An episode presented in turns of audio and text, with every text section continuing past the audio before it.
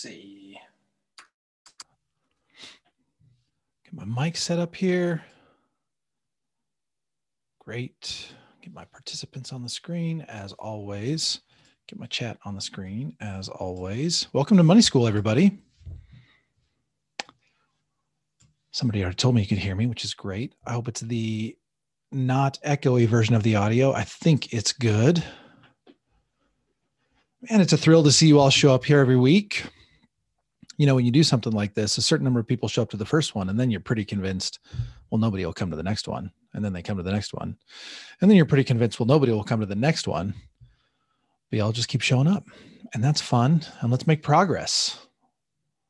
Let's make progress. Today, we're going to talk about what's really my favorite topic in personal finance is the topic of income. I think income is the most important topic because everything else we do financially has to fit inside of our income, unless we're in a phase of life where we're borrowing. If we're in medical school or law school, or if we're having, you know, heaven forbid, if we're having extreme uh, medical challenges where our medical bills are exceeding our monthly income and you know we're having to go into some medical debt. I hope that's not the case but for the most part throughout life we want our lives to function within our income. So our income becomes our biggest and most important budget category. And i think it's it's interesting because we have these camps in the world. We have people who you know we have the frugal crowd we have the bun- the abundant crowd. You've all heard me talk about that probably by now. And those those groups talk differently about income well, I'm going to come back to my basic personal finance philosophy, which is that money is a preferred neutral. Now, this idea of a preferred neutral is st- something I, I stole from a, a, a philosophy, a group of philosophers that describe themselves, they call themselves the Stoics. It's like an ancient Roman philosophy. And the Stoics had this idea that they called the preferred indifferents. Now, that's not indifference with a CE at the end, it's an in- indifferents with a TS at the end. In other words, it's a list of indifferent things that are preferable. These are things like health and wealth. And the Stoics said these are things that are basically nice to haves in life. They're not necessarily virtuous on their own, but they can be used for virtue. So I've kind of stolen that and I've said I, I view money as a preferred neutral, meaning I don't think that money is inherently good or inherently bad, but if I'm given the choice and I and I'm able to hold everything else equal, I'll choose to have more money than less money. When it comes to income, everything else being equal, I'll choose to have higher income than lower income. I realize that some of you might listen to that and say, "Well, yeah, obviously." But if you know me by now, you know that I'm a person that's a little bit suspicious of, of sort of increase at all cost. So I do want to increase my income, but I don't want it to come at the expense of other things that I prefer. Not just the noble things that we would all say, oh, I don't want to sacrifice family time. Yeah, those those things are great and I'm with you on that. I'm also not necessarily willing to sacrifice certain amounts of comfort in my life. I, I seem to want to stay within my comfort zone to a certain extent, even if it comes at the expense of increased income. And I think that part of adulthood is making that decision about how much of my comfort zone do I want to give up and and and for what? And is the thing that I'm sacrificing for worth it? That's why I put this idea of income in the category of a preferred neutral. I'm happy with it. I could be happy without it.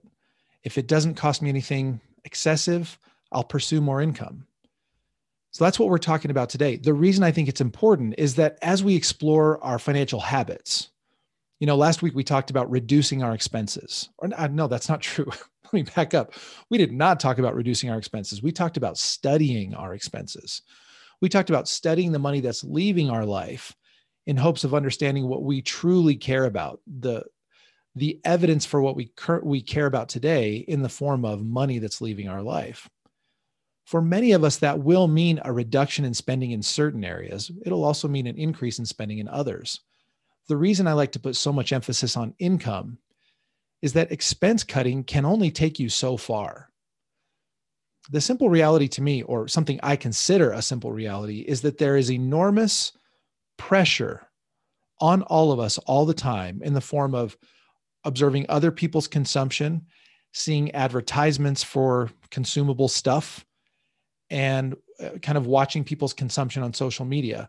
So that pressure to consume is ever present. I do kind of think it's the work of a lifetime to push back a little bit against that pressure. But in the meantime, one of the impacts seems to be that our desire to consume grows over time rather than shrinks over time. And if our desire to consume is going to be increasing, if we if we as humans seem to want to buy the bigger and better and newer, then we can either really, really like be laser focused on pinching every single penny where there's a penny to pinch. Or we can say, well, I'm just going to make sure that I'm on a track, I'm on a path where my income increases steadily over time to make room for this increased desire for consumption in my life. Also, because I think it's fun, it creates opportunities for personal growth. But I, I want to give you the preferred neutral as a as a foundation for the whole conversation. Money is not an inherent good in my mind, but other things being equal, I'll take it if it's coming to me. Okay. Now, what you have on your screen right now is something that I teach to business owners uh, all the time. In fact, I've been teaching this for about four years. And it's one of my favorite things I've ever come up with because I think it does a really good job of illustrating how money, how business works, how money flows into a business, why people make purchases in a business. I've called this thing the profit cycle, the revenue cycle. I've never come up with a really good name for it. Now, for those of you who are just listening to audio later, what's on the screen right now is a slide that breaks a business up into three main areas marketing, sales, and fulfillment. Everything that a business does falls under one of these three headings. Marketing is the stage of business where people who don't know about the business learn about it. In other words, they become they go from being strangers to the business to becoming contacts for the business. It's also the phase where those contacts become prospects. I summarize the marketing phase of a business with this phrase know, like, and trust marketing is where people come to know you like you and trust you and they and they are, are, prepared after going through the marketing phase to hear your offer the offer phase of the business is sales so sales is where a prospect becomes a customer it's where someone who knows you and likes you and trusts you actually agrees to your offer and pays you for it and then they move on to the fulfillment stage of business and in the fulfillment stage of business you deliver the thing you promised to deliver in the sales process you ship them the widget, you give them the coaching, whatever it is. If you're a plumber, you repair their toilet. This is the this is what's happening. After you've delivered a great experience, those customers become evangelists for your business. They tell other people about your business, and that's how it loops back on itself. Customers become evangelists, which loops us back to marketing. Customers, of course, can also become, become customers again. They loop back to sales. We make them another offer, they buy something else from us. By the way, if you are self-employed, if you own a business, if you've if you've kind of struggled with where what's going on in my business, why isn't it thriving the way I want it to? I'll I'll recommend you this kind of diagram because it will help you ask yourself the question where is my business breaking down is it in the marketing phase is it in the sales phase or is it in the fulfillment phase but I'm bringing this to a class today where I know that many of us, maybe even most of us, don't own businesses. What I want you to think about is that even those of us who are salaried or hourly employees are engaged in exactly the same process. This process is what put us in a position to earn the amount of money that we're currently earning. See, there was a period of time where the people who are now paying us, in other words, the people who are in the fulfillment phase of our business, they didn't know us. So they had to meet us. And then after meeting us, they had to come to like us and trust us in the context of a specific problem that they were trying to solve. Once we helped them gain that confidence in us and our ability to solve that specific problem, then there was a sales process. In, in the job world, that looks like a job interview where they're saying, here's the job, this is what we need. And you, you're selling them, yes, I'm the person to fill that job. They give you the job and the sales process concludes. Then we go into the fulfillment phase where you're actually doing the work that they pay you to do. And hopefully, the work you're doing is so good that they become evangelists for you within your company or even with themselves, where they realize this person is so valuable. I want to give that person more responsibility. I want to keep quote unquote buying from that person. And I may even buy more from that person in the form of more responsibility and more income. So I think this diagram describes how all of us earn money, whether or not we're employed or self employed marketing, sales, and fulfillment. Here's the trick when I teach this to life coaches or when I teach this to other kinds of business owners, I think one of the main problems we face when it comes to increasing our income without increasing sort of the cost and hassle of our, hassle of our income is we get so focused on our identity in the fulfillment phase of the whole cycle. Now, here's what I mean. If I ask you what you do for a living, it's pretty likely that you're going to respond with an I am statement. I am a teacher. I am a plumber. I'm a lawyer. I'm a bookkeeper. I'm a project manager. You're going to you're going to apply with sort of the title you've given yourself and it might be the title that your education bought you. And that's how you start to see yourself. This happens in the in the employed world, like I just described. It also very much happens in the self-employed world. If I ask somebody, what do you do? And they say, I am a life coach, for example, because that's where I spend a lot of time with life coaches. I am a life coach. And they really buy into that identity. And part of buying into that, that identity is getting very, very focused on sort of enhancing their that identity, enhancing their credibility within that identity. So I see life coaches all the time signing up for the next certification, the next course, the next thing that will help them reinforce their identity as a noun. I am a life coach. The thing is, everybody, most money in the world is made not in the fulfillment side of the equation, not in the fulfillment phase of business or employment. Most money is actually made in the marketing phase. Whoever is the best, most effective marketer usually ends up making the most money. Now, in my world, you'll hear people say, like, say things like, oh, she makes, she's making so much more money than I am, but I really think I'm a better coach. And I always say, I don't know whether you are or aren't a better coach. I'm not actually totally sure how to define better coach or better lawyer or better therapist or better teacher. I don't have a great definition for any of those. But in the case of the life coach, I can say, I'm pointing to her marketing, her ability to turn strangers into contact, contacts into prospects. That is where actually the majority of her money is made. This is especially true in the short term, meaning if we're talking about on a one, two, three year time horizon, this is especially true.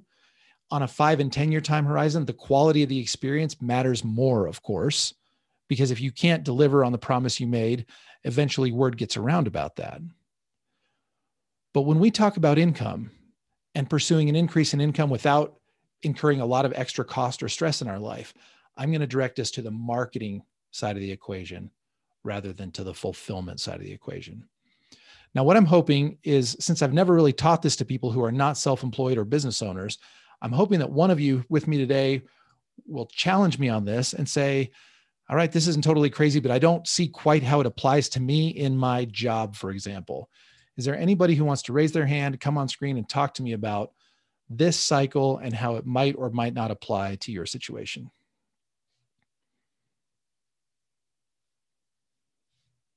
Okay, the very first hand I saw go up was Trisha's. So, Trisha, I'm going to make you a panelist. And then I'm going to stop sharing my screen and then I've got to go to allow you to show your video. Hopefully you can start your video now. And you can unmute yourself, maybe. Okay, I'm unmuted. What, there you are. Hold on, video. Okay, there we go. Oh. Hi, Trisha. Hi. Thanks for doing this. What can I? Uh, what can we talk about? Well, you know, actually, it's very interesting because my husband and I are restaurant owners, and um, listening to you talk about just the cycle alone, you know, we've been talking about how to move our business to a whole nother level and how to do that. And I think looking at this, I realize that I'm in a money class. that was my husband. um, He's like, who are you talking so, to? Yeah, I know. so um, marketing. It's really interesting that that uh, that model that you just showed how much um, emphasis is on the marketing aspect yeah. of it, and so um, I'm actually going to talk to him about this and figure out how that applies though in the restaurant business. Um, you know, it's a little bit different different um, marketing for restaurants than it is yeah. for. Okay, bye. Love you. so, um, you know, like uh, Jody Moore, when she advertises for her marketing, uh, it it's perfect for her field, but for us, we have to figure out how that's going to work. I don't know how that's going to work exactly. I don't either because I don't I don't know I don't know the first thing about restaurant marketing. Um, it does seem like a challenge, but I don't think it changes the reality that the restaurant that markets the best in the long run, I think wins. Now, r- restaurants are probably a very good example where the quality of the product matters, or the I should say the quality of the experience matters. I think a ton. Mm-hmm. But it starts with the marketing because if nobody knows about that the quality of experience, then the thing can't find traction. Right. So I think restaurants are actually a business where a huge part of the marketing probably is the location of the restaurant, where if the location of the restaurant makes it visible to a lot of people, that maybe that's a huge percentage of the uh, of of marketing on its own. Um, but as you and your husband think about your think about your your marketing, um, or think about your business in general, I think the focus has to be if you already feel like you're delivering a great experience then the next next question is how do we how do we have more strangers become aware of that and convert them to that experience? Right. Because you know i was when you were talking about um, customers becoming evangelists mm-hmm. um, we're at our five year mark now. So we definitely have a following a faithful following and that's spreading but um, and our and the experience is what they come back for but yet it's not enough you know? I mean we could ride this out but like you were saying um, earlier about how the path of income is to increase it regularly. Mm-hmm. now we have to figure out okay the experience is there we have a following but how do we market to inc- i don't know if it's increasing the experience or drawing more people in like you were saying i'm not sure. I don't i don't know how that's going to look exactly it's definitely drawing more people in you always have to have an eye on the experience. And in the restaurant business, I don't think uh, I don't think that the experience is the food alone. Um, I don't think Chick Fil A's food is amazing, but I spend a lot of money at Chick Fil A. and one of the biggest reasons I spend a lot of money at Chick Fil A is the experience. They have that thing dialed in. And so I know what I'm getting when I go to Chick fil A. I know what I'm purchasing from Chick fil A. I'm purchasing convenience and, and kids that aren't whining and so I continue to buy that over and over again. Um, the last thing I'll tell you, Trisha, and I appreciate you bringing this topic up to us. The last thing I'll tell you is my guess would be that in the restaurant game, a key element of marketing is uh, multiple locations. Um, if I the the little bit of thinking I've done about restaurant business, and it, it's not a lot of thinking, is when I do the math on a restaurant in my head because I'm a nerd and I do things like that. I can't get very excited about the numbers until the number of locations grows. Uh, because one store can only probably do so much, and the first store probably does better when there's a second store, and you can start to raise awareness across a wider percentage of the population because you are convenient to a wider percentage of the population. So, you can tell me I'm crazy because you know your business and I don't. When I think about restaurants, I think restaurants don't get exciting until set two, three, five stores later. Except if it's a mom and pop store. And we live in a smaller town. So I don't know. I don't know if that's an option, but there's, I think there's definitely an option for increased income though, or increased, you know. So in a smaller revenue. town, the, the only option is to get more of the people to come more of the time yeah and that and and i don't mean to make that sound easy but i think it is that simple how do i get more of the people to come more of the time uh, because accessing more people if i'm not going to go to a bigger a bigger geographic location may seem like it's not feasible. Right. Okay. Uh, somebody says, I, somebody in the chat said, I don't think I agree. There's an amazing, amazing hamburger place in our town and it is always busy. That's a totally fair point. Uh, in a restaurant, always busy doesn't mean very profitable necessarily. Well, right. Because in the restaurant business, the profit margin is like less than 5%. Yes. And that's a thriving restaurant. Yes. So to try to increase that tiny little percentage is is challenging squeezing blood out of the proverbial turnip or some saying that goes like that. Yeah. So that's the the restaurant business is not an easy business in my opinion because the margins are so thin because of high fixed costs with uh, real estate, high fixed costs with real estate, high high costs of labor, and high variable food costs. Right. It's not an easy game you're trying to play. I respect you for trying to play it. Um, in your case, it sounds like we got to get more of the people more of the time. Mm-hmm and sell them enormous amounts of high margin soda. well, we have a bar, and our bar brings in a lot of money. enormous amounts of high margin alcohol. Yep. That's right. I guess I just said that. Thank you. Oh, great to talk to you, Trisha. You too. So, who um, who has their hand up? That that wants to talk about their job. If if you are employed on a W two like salaried, I want you to keep your hand up, and if you don't, do me a favor and maybe take your hand down. Uh, Mason, I've got your hand up, and I'm going to hope you fit the bill. I'm going to make you a panelist right now.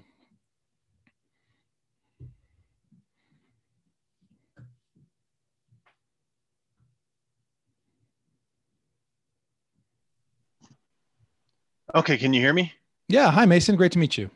Nice to meet you too, Mark. And thank you for doing this course. This has been great. And happy to. Thanks. Yeah. Like like like I said earlier in the chat, I actually left Jody Moore's boot camp where they were talking about money today to come over here and talk to you. And it's her fault that I'm here. I, I'm talking to her immediately after this, and we'll have to compare notes. She and I are talking at 11:30 my time, so we'll see. I'll tell her I was stealing people from her. Well, there you go.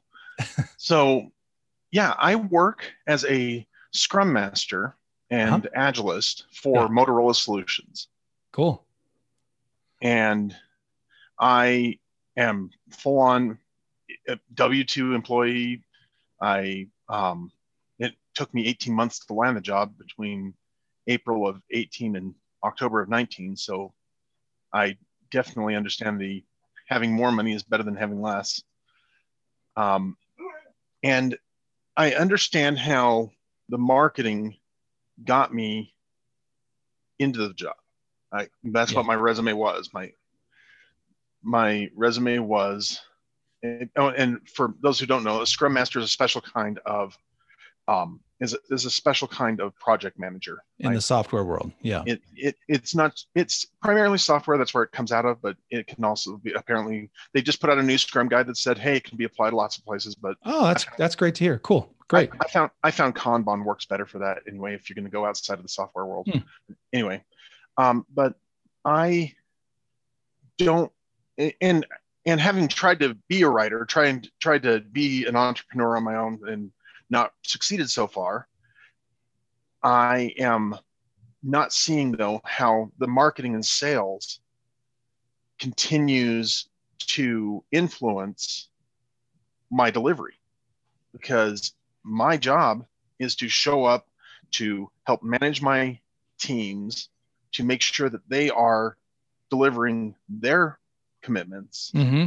and marketing and sales I, mean, I, I really don't see how those tie in a well, anymore and b i've never been strong at them in the first place well so here's and i'm i'm glad you're bringing this up mason because i think you are stronger at them than you realize and you're helping me maybe articulate this whole idea a little bit better because you're saying marketing and sales got me the job in the first place, but now I have the job and the job just is the job.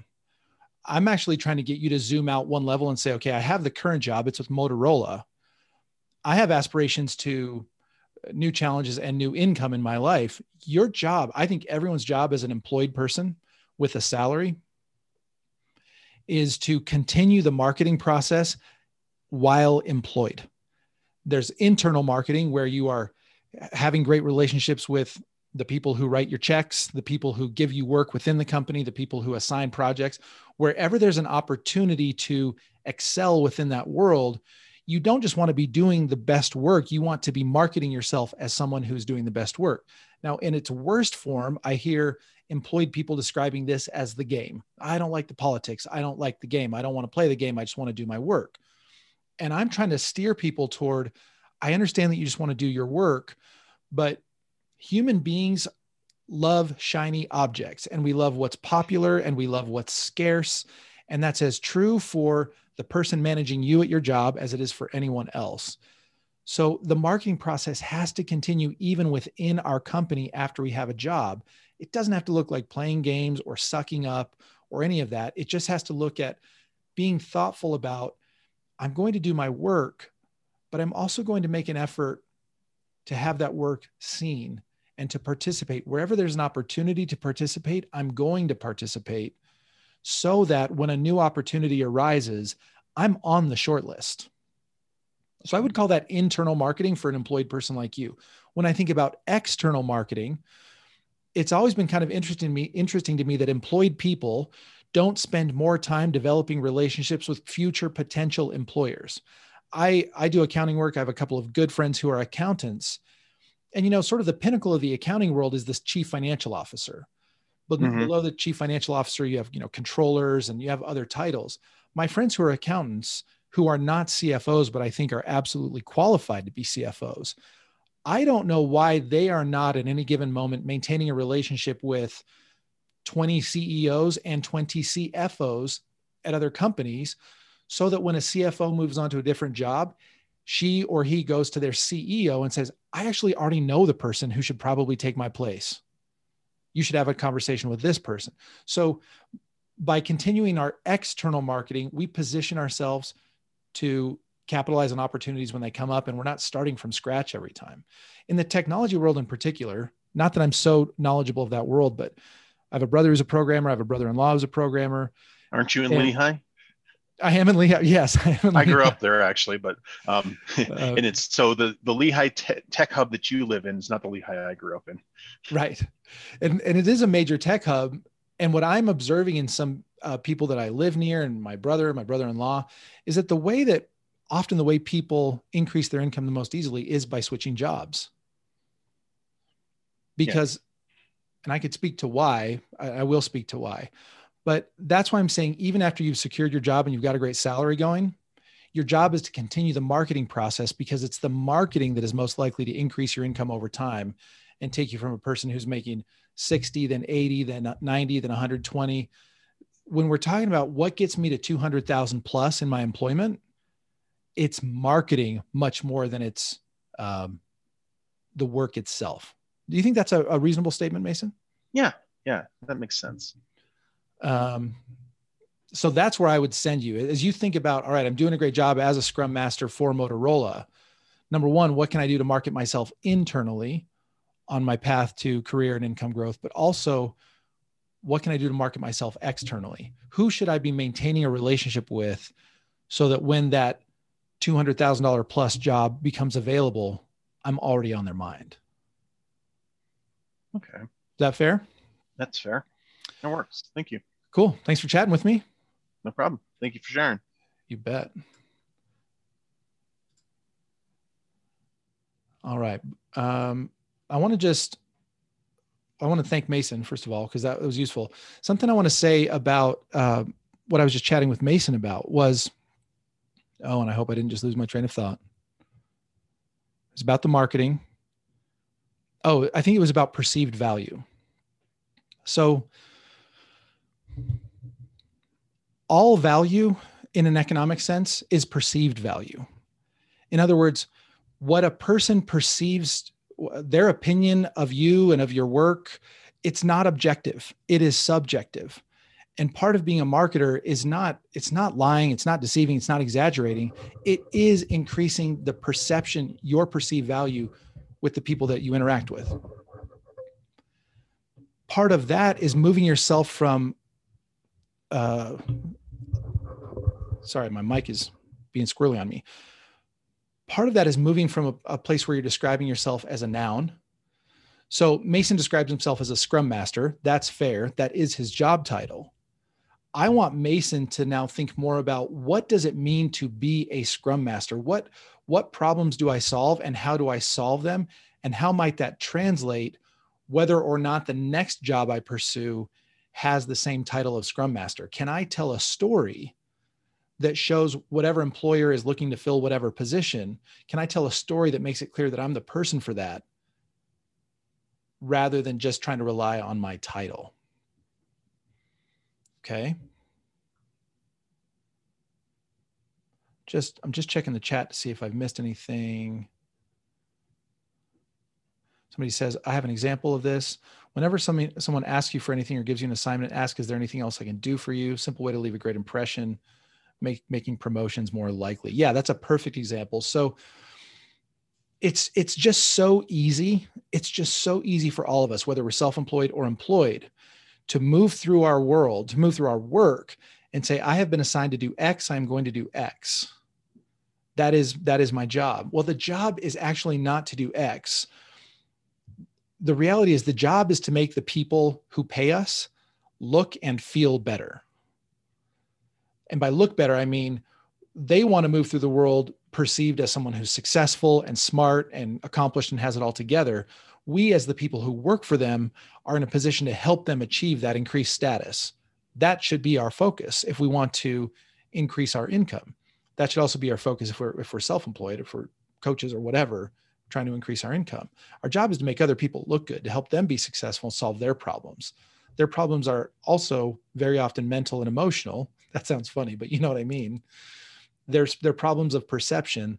They're not hard and fast like, hey, Mark, you're a spreadsheet guy, build me a spreadsheet necessarily. It's what makes my the person who's paying me, what makes them look better, what makes them feel better. And that's why they'd want to pay me more money. Somebody in the chat says, what makes their life easier? Exactly right. Exactly right. Um,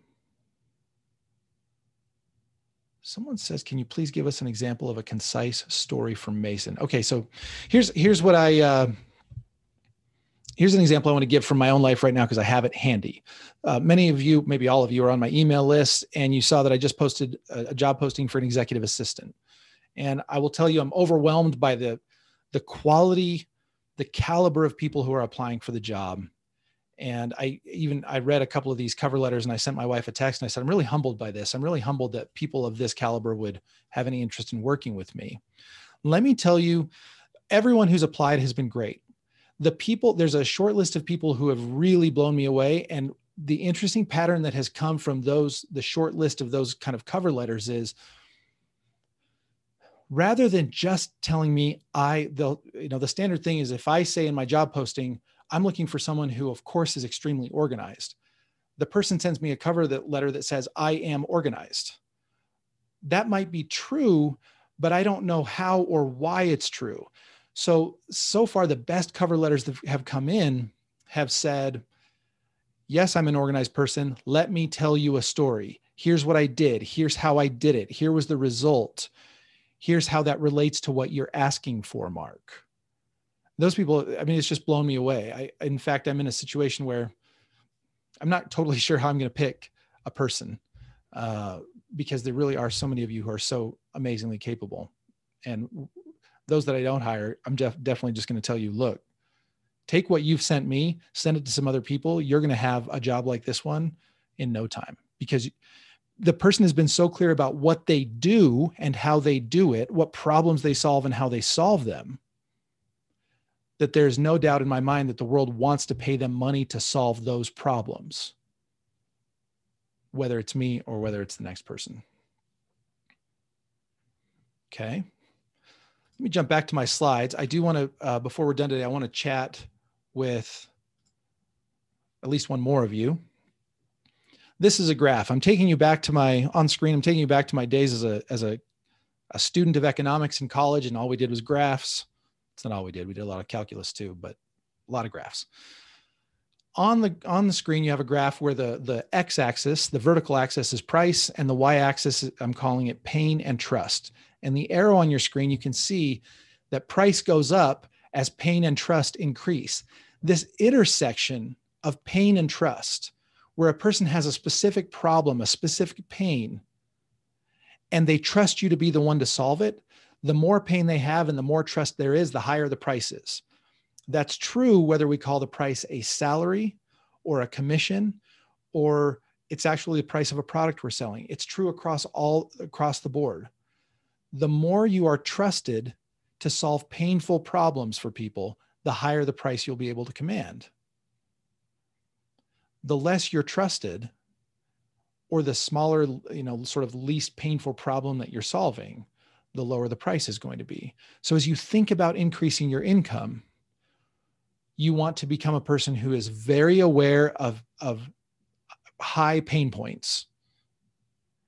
And you want to become a person who has the skills to not just solve those pain points, but to communicate your ability to solve those pain points. And the better you are at communicating that, the higher the price goes up for your services. By the way, as I've as I've tried to think about examples of this, I've thought I, I people might even overestimate what it means, what a painful problem might be. One painful problem, I'll use my brother as an example. He's a he's a software developer. And when we talk about sort of the marketing, sales, and fulfillment, in the fulfillment section, he would be, you know, software engineer, whatever his title happens to be. I asked my brother once, are you like a great programmer? And he's like, no, nah, I'm I'm mediocre. Like I'm I'm maybe slightly above average. Now the programmers I know tend to be pretty self-deprecating, so he he may be better than he's letting on.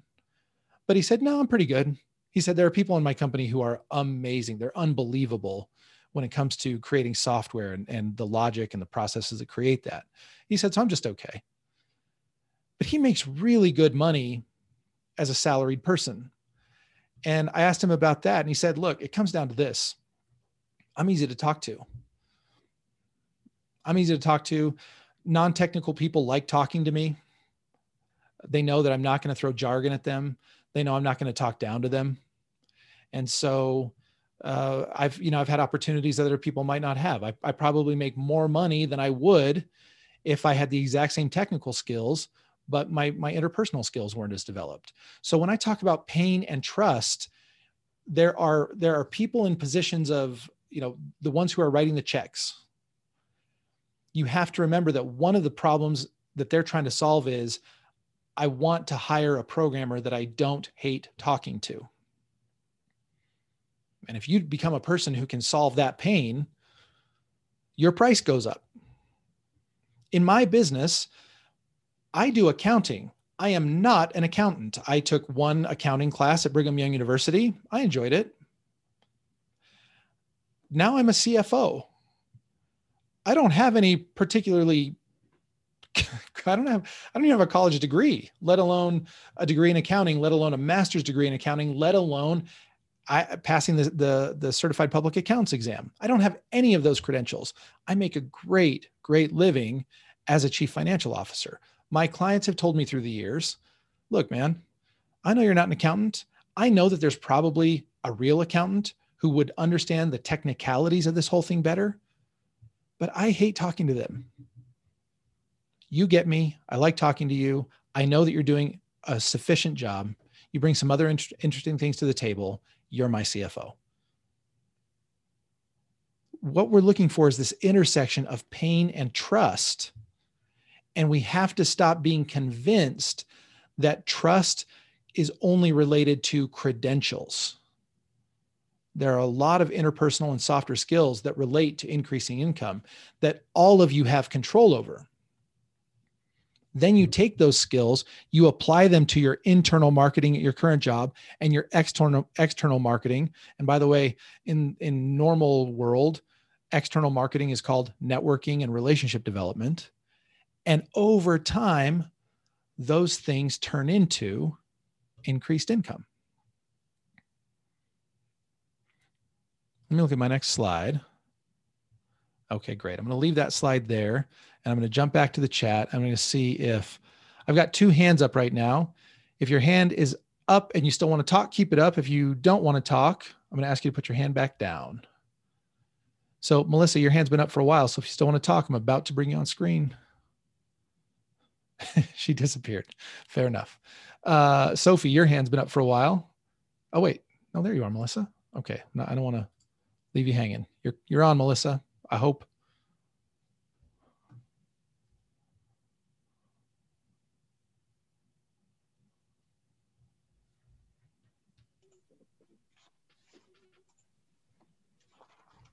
Hi. Hi, thank you so much. My pleasure. This conversation is amazing and it's blowing my mind. I I'm work so as a director of career services at a university and I have a coaching practice on the side. And I am just taking notes like crazy. I think your revenue cycle, your business cycle is so spot on, Hmm. both in my role as an employee of a university in terms of how I show up and how I deliver value, as well as the the teaching and coaching that I do with people around how they define their value proposition, how they put together their unique blend of skills and interests to create a value proposition that that becomes a part of their brand that's a part of their linkedin profile or their resumes or or whatever. And i i just love this you know how you're framing the internal and external marketing i think is is just brilliant. And i'm you know it's it's fascinating to hear you talk about it and you're kind of putting it in a language or in a framework that is different than how I've heard it described before. Um, so anyway, I just love it, and I wanted to to just say how much it resonates with me, both as an employee as well as as a career development professional, and and all the things that you're saying are just just so spot on. Oh, well, that endorsement from you and your position means a lot. So I appreciate it. I will, with that, I'll commit to continuing to develop these ideas and try to make them more and more useful over time. Yeah, and it's it's helpful too as I think about in terms of money issues. It, that it is possible and I, even as i'm saying this i know it's kind of stupid but it's possible to grow your income it's possible to be very strategic and i think you know i've fallen into that category of of women who it's like i'm just going to do a really really great job and be really good at what i do and just trust then that it'll get noticed or that Yes. somehow progression will happen and that's just so not the case and Uh, let me interrupt you for a second because that's such an important point, and I, I wanted to make sure I didn't miss it in the course of this call. I recently read an amazing book by a- an author and professor named Adam Grant.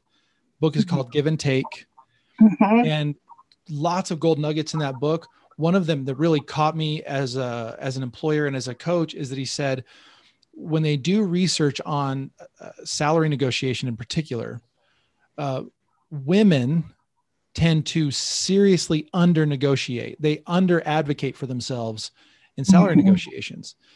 And there's there's lots of data to support this. And Yeah. all three of my employees are women. And so I really, as an employer, I thought, okay, I really need to be aware of this because it, it's it's way too easy for women to be underpaid, basically. Um, Yes. So, and I think there's lots of interesting. You definitely would have more insight into why, but I want any any woman who's listening to this right now to know that there is research that tells you you're probably under negotiating relative to what men typically do. Yeah, yeah. It it it goes uh, just hand in glove with what we're talking about in this money course in terms of our belief systems and and what we expect and what we perceive as being possible. Um, it, it's so obvious in some ways, and yet it's it's mind blowing at the same time. So anyway, thank you for doing this course. It's just absolutely amazing, and yeah, lots of good stuff to chew on here. Well, thank you. I appreciate you coming on screen, Melissa, and sharing that because um, Thank you. yeah, I think I think we've got I think we've got to keep going down this path because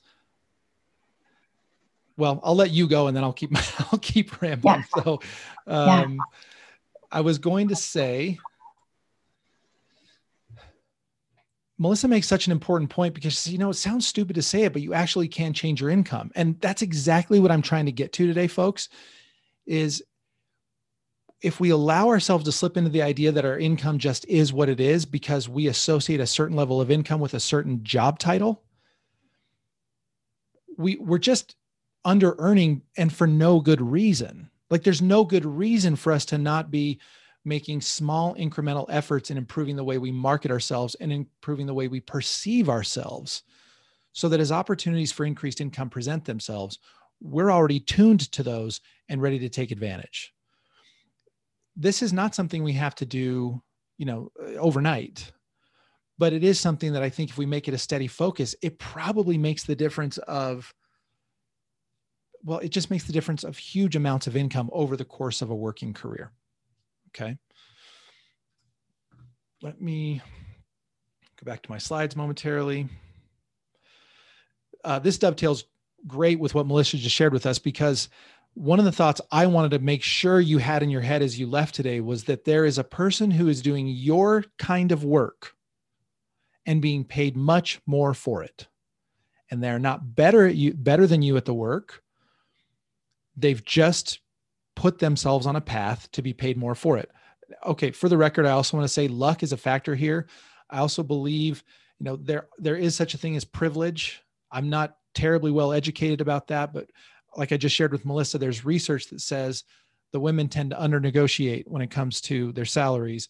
These things are all a factor. Our job is to become aware of people who do the kind of work I do. Their day to day activities look approximately similar to mine but they're earning multiples of what I earn. I just want to be aware of that, understand that, and then decide whether to point myself in that direction. Here's an example from my own life. My dad uh, is retired now. He's a career teacher. He taught at a community college in my hometown for 30 years, about maybe 30 years. And before that, he'd been an educator for 10 years um, overseas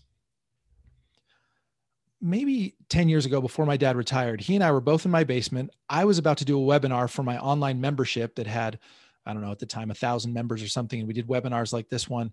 And my job on those webinars was show up bring some ideas present those ideas interact with the class and you know leave them some assignments and then repeat a month later.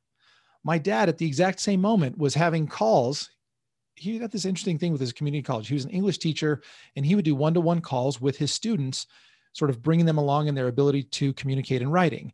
And as I'm sitting literally next to my dad in, in my basement, as he's doing his work and I'm doing my work, I thought to myself, um, I thought to myself, my dad's really great at his work. I make multiples of what he makes, and we're doing basically the same thing. Now, my dad was and is a very happy person. So he wasn't missing out on a ton of happiness by earning a fraction of what I was earning. But I couldn't help noticing the, the, the juxtaposition of we're doing the same exact thing, but I'm making at the time probably three or 4x what he was making. That's interesting. It's just interesting. It's worth thinking about the set of activities that I engage in on a day to day basis, what is the, high, the the person who's doing those same activities but receiving multiples of the amount of money that I'm receiving? What's the difference there? How do I point myself in that same direction if I even want to? Because you don't have to to be a happy person. But if I want to, what does that look like?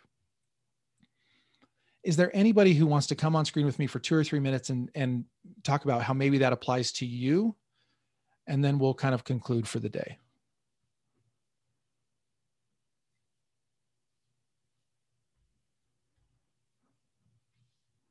I do have hands up. Sophie, your hand's been up for a while. If you want to chat, please keep it up. If not, I'm going to move on to somebody else. Okay, your hand's up. So I want to talk to you.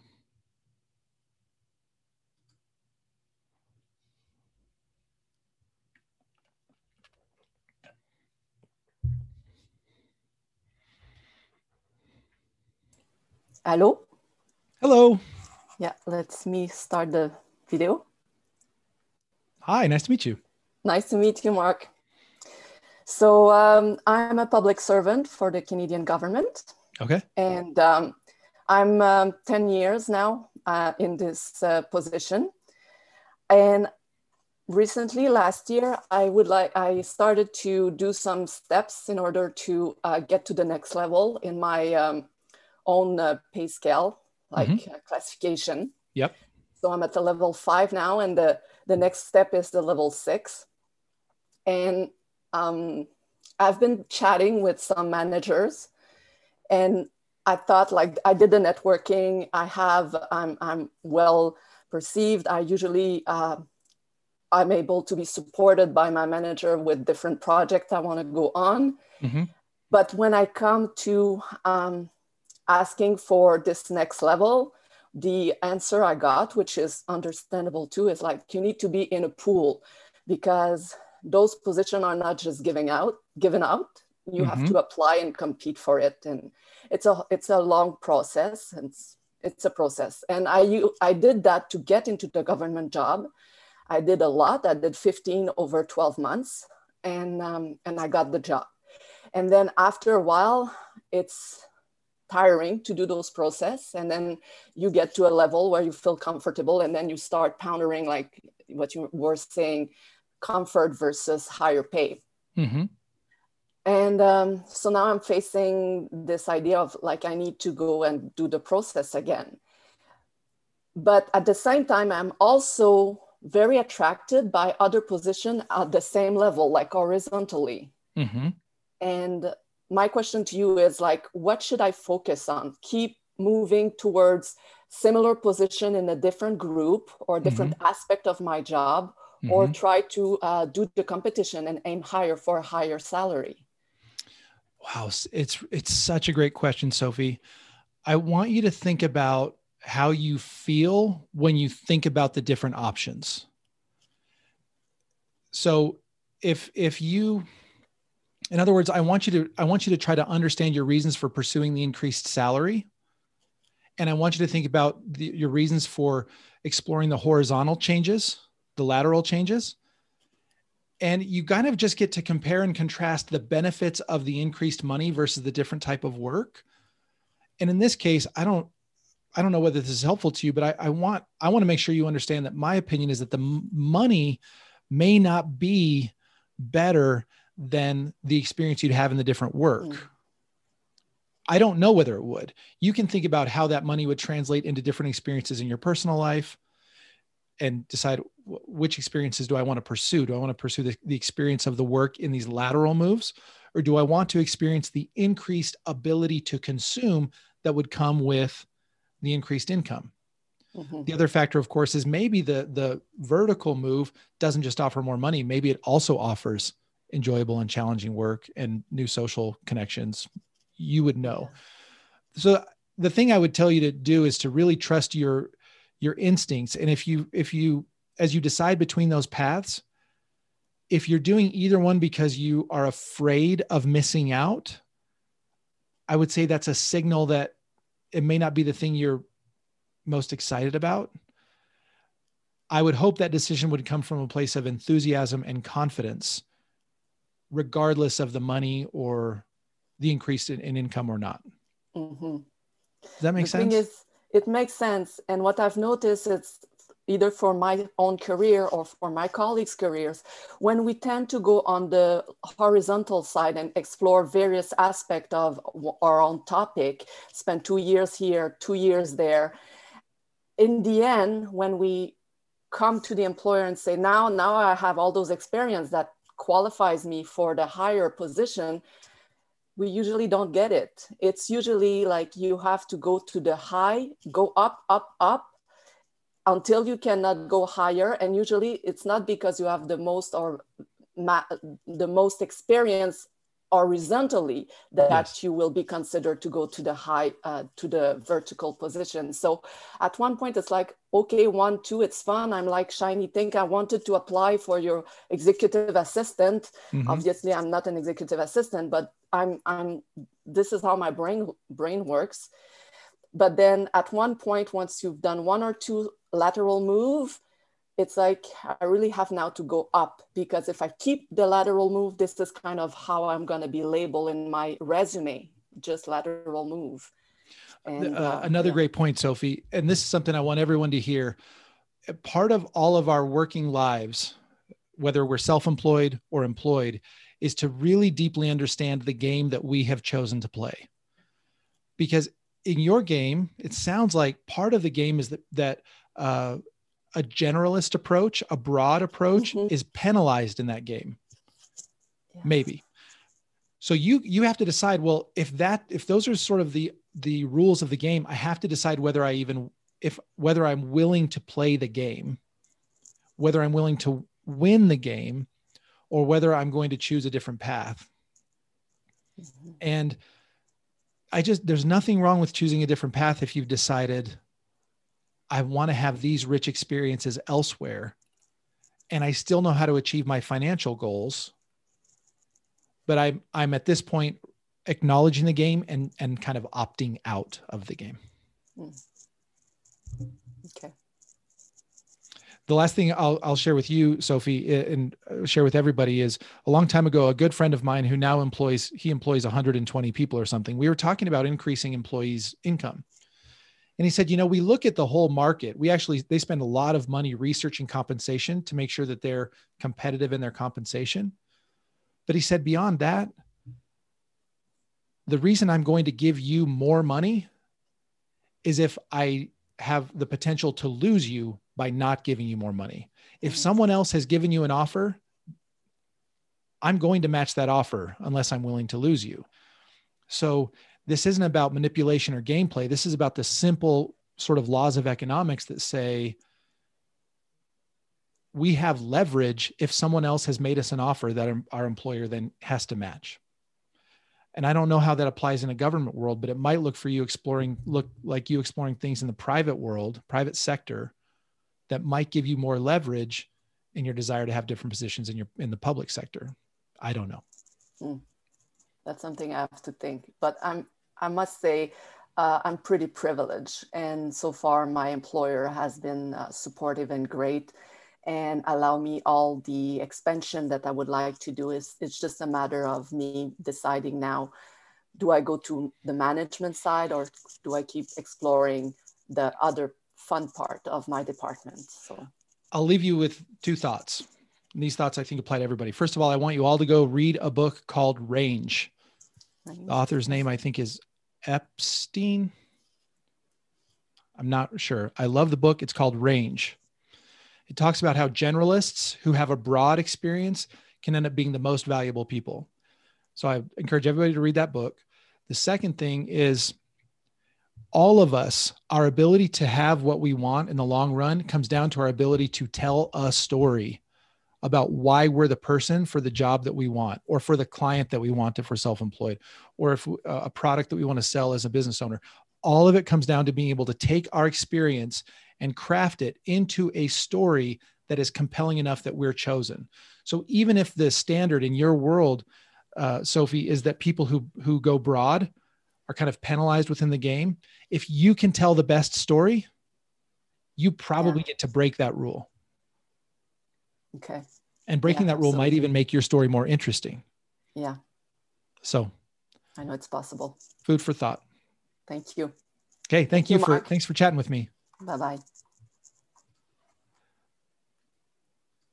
Oh, somebody says David Epstein just spoke at BYU yesterday. That is something I would have liked to see. That book is that book is fantastic. You know, please read that book. Okay, folks, we're going to wind down. Let me get just a couple more thoughts to you. If you interact with me for more than about a month, you're going to hear me give this quote. So be ready for the next time because it's coming. Peter Drucker said, or at least he's one of the people that's attributed this quote people often overestimate what they can accomplish in one year, but they underestimate what they can accomplish in five years.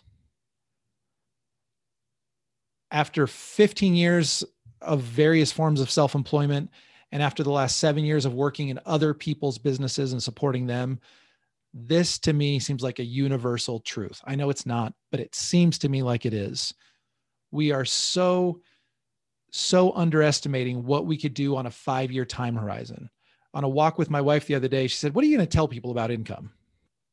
And I said, I want to tell people that almost any number they tell me that they would like to be earning in five years, I believe they can accomplish it. That's pretty much it. Give yourself five years to head down that path, pick your number, and I think you can do it. It might require a change of job, it might require a change of career, it might require some discomfort, but if you believe that amount of income would actually substantially benefit your life without costing you too much, I believe you can have it on a five year time horizon. So, your homework is to think about your income generating activities, the things you might call a job or a business. Think about your income generating activities in terms of what you do and what problems you solve. Start to think about and practice the skill of turning those things into stories. And then start trying to find out the maximum amount of money that a person who does approximately what you do, the problems that you solve, find out the craziest amount of money that anyone is earning doing those things. Not because that's the correct number, but because it might help you reframe the whole thing and totally shift your perspective on what's possible and what's reasonable as it relates to your ability to generate income. Income is not happiness, but if we're going to be working and creating and contributing, we might as well get paid. Thanks everybody for being here. Thanks for amazing interactions as always. Uh, Money School website will be live by tomorrow at midnight. That's the deadline I need. It'll have an archive of all the calls, and we'll be talking again next week. Next week we're talking about savings, and as a subheading on savings, this idea of retirement. I'm really grateful you all came to spend some time with me today, and have an amazing week.